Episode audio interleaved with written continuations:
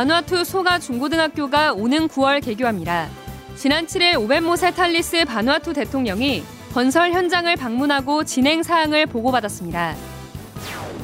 WRC 여름 성경학교 등 주요 훈련에 앞서 태영유아 어린이 사역자 교사 세미나가 지난 18일 10개 타운에서 열렸습니다. 청소년 사역자 교사 세미나는 25일 덕평 RUTC에서 열립니다. 중독예방 사명자 수련회가 오는 7월 7일부터 1박 2일간 덕평 RUTC에서 열립니다. 안녕하십니까. RUTC 뉴스입니다. 바누아투 소가 중고등학교가 오는 9월 개교합니다. 현재 35명이 중학교 입학을 앞두고 있고 해륜 초등학교 재학생이 늘어 초등학교 5, 6학년 Remnant 70명도 이곳에서 수업받을 계획입니다. 소가 중고등학교에선 해륜 초등학교와 같이 매일 예배로 시작하는 복음 교육이 열리며 완공 시 280명의 학생들이 교육받을 수 있습니다. 지난 2월 공사를 시작한 소가 중고등학교는 진도 7.2급 지진과 5등급 사이클론을 견딜 수 있게 내진 설계됐으며 1층에 교무실과 강당, 도서관, 과학실이 들어서고 2층에 8개 교실이 마련됩니다. 현재 건물 철골조 공사와 지붕 공사를 마치고 내 외벽 공사를 앞두고 있습니다. 지난 7일엔 오벤 모 세탈리스 바누아투 대통령과 에스몬 사이몬 국회의장 등 7명의 정부 인사들이 건설 현장을 방문하고 진행 사항을 보고받았습니다. 대통령은 전체 수용 인원과 장애인 시설에 대해 질문하며 많은 학생이 공부할 수 있게 준비해달라고 요청했습니다. 한편 Summit 237은 9월 개학을 준비하며 책상과 의자, 컴퓨터 등 수업에 필요한 물품들을 후원받고 있습니다. 지난달 29일엔 춘천 임마누엘 교회 박선순 집사의 후원으로 학생 가방 130개를 전달했고 이와는 별도로 마스크와 손소독제, 열화상 카메라도 바누아투 보건부에 전달했습니다. 태영유아 어린이 사역자 교사 세미나가 지난 18일 덕평 RUTC를 메인으로 10개 타운에서 열렸습니다. 류광수 목사는 어린 랩넌트의 서밋 시간, 서밋 자세, 서밋 그릇이란 제목으로 세강의 메시지를 전했습니다. 류 목사는 언약 기도, 예배 기도, 정시 기도, 24, 25, 미래 기도, 증인 기도 등 7가지 기도가 어릴 때 각인되도록 그 계기를 만들어주는 것이 중요하다고 강조했습니다. 나는 어릴 때부터 설교를 듣는데 너무 재미가 없는 거예요. 교회 가기 싫어. 그러던 중에 어떤 사람이 재미있게 설교하는 걸 딱 듣게 됐어요. 이거 하나에도 뚫립니다. 이게 본론은 아닌데 그런 계기가 생긴다. 그래서 저는 옛날에 어떻게 했는가 하니까요. 숙제를 내줬더니 이걸 통해서 많은 것을 전달할 수 있고요. 속에 있는 걸 끄집어낼 수도 있고 각인시키는데 제일 중요해요. 아이들은 한 번 각인됐는데 영원히 간다는 사실.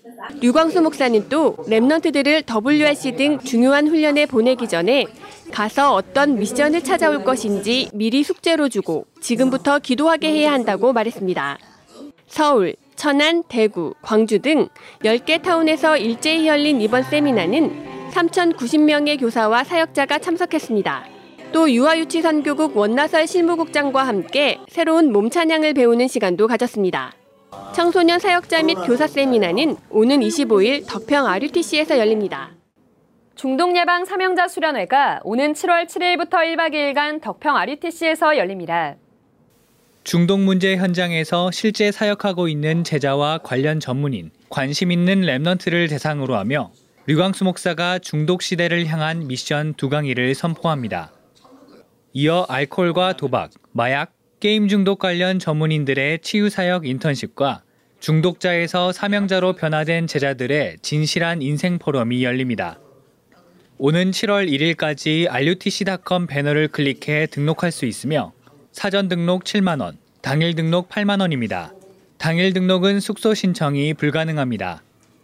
복음 영상 포럼 봄이 지난 15일 대학로 시오나트홀에서 열렸습니다. 대학로 문화전도학교가 주최하는 이 포럼은 다양한 복음 콘텐츠를 발굴하기 위해 지난해 시작됐습니다. 올해는 치유를 주제로 영상 공모를 진행했고 전문인들은 공모된 17편의 작품 중 주제와의 관련성, 불신자의 공감 정도 등을 고려해 최종 수상작 5편을 선정했습니다. 이날은 수상작 상영과 함께 시상식이 열렸습니다. 다섯 팀에게 상패와 총 250만 원의 상금이 전달됐고 작품에 대한 수상자들과 전문인의 포럼이 함께 진행됐습니다. 복음 영상 포럼 봄은 영상을 통해 복음을 전하는 랩넌트들의 플랫폼이란 언약으로 시작돼 매년 4월 개최하고 있습니다. Remnant 신학연구원 석좌 교수 나용화 박사가 성경을 바로 배운다를 출간했습니다. 이 책은 우리말로 번역된 네 종류의 성경을 비교, 대조해 번역이 잘못되거나 부정확한 부분을 바로잡고 신학적 교리를 덧붙여 설명하고 있습니다. 기독교 서점과 인터넷 서점에서 판매합니다. 한편 나 박사는 최근 성경적 기독교 세계관의 중국어 번역본을 출간했고 또 다른 책 천국복음 CEO 로마서를 주제로 매주 강의하고 있습니다. 예일교회 유튜브 채널에서 누구나 시청할 수 있습니다. 어린이 몸 찬양 앨범을 위다락넷에서 판매하고 있습니다. 어린 랩넌트들이 찬양 속에 언약을 각인하게 돕는 이번 앨범엔 꿈의 발자취 등 12곡의 몸 찬양이 teaching 영상과 함께 실렸습니다. CD와 USB 통합 패키지로 USB엔 찬양 음원, 몸 찬양 동영상 파일과 악보집이, CD엔 12곡의 찬양이 한영 버전으로 수록됐습니다. 청소년 Remnant 사역자 교사 세미나와 화요 집회 현장에서도 판매합니다. 이번 주도 237 시대를 두고 기도하는 전 세계 성도들의 헌금이 계속됐습니다. 이름을 밝히지 않은 예원교회 성도가 천만 원을 드렸습니다. 뉴욕 세계로교회 정현영 장로 정옥희 권사 가정이 3,000달러, 이정심 권사가 2,000달러를 드리는 등 뉴욕 세계로교회에서 총 5,000달러를 헌금했습니다. 일본 야마나시 안디옥 교회가 237 센터를 마음 담고 300만 원을 헌금했습니다. 복음제일교회 박태관 목사 가정이 500만 원, 무명의 기도자가 500만 원, 충주 새생명교회 성도 일동이 500만 원을 드렸습니다. 임마누엘 중부교회 김주철 준목 권현주 사모가 지난해부터 헌금을 들여 총 500만 원, 천안 Remnant Summit School이 예배 때마다 237 센터를 위해 모은 헌금 100만 원을 드렸습니다. 이 밖에도 많은 교회와 성도들이 헌금을 해 총 4,800여만 원이 모였습니다. 주요 일정입니다. 6월 Remnant Day가 광주 예일교회를 메인으로 10개 타운에서 열립니다. 수도권 타운은 종전 예원교회가 아닌 경인 임마누엘 교회와 참사랑 교회 두 곳에서 열립니다. 어린 Remnant들이 Summit Time 속에 일곱 가지 기도를 누리도록 조용히 돕는 교사와 부모들 되시기 바랍니다. 뉴스를 마칩니다. 고맙습니다.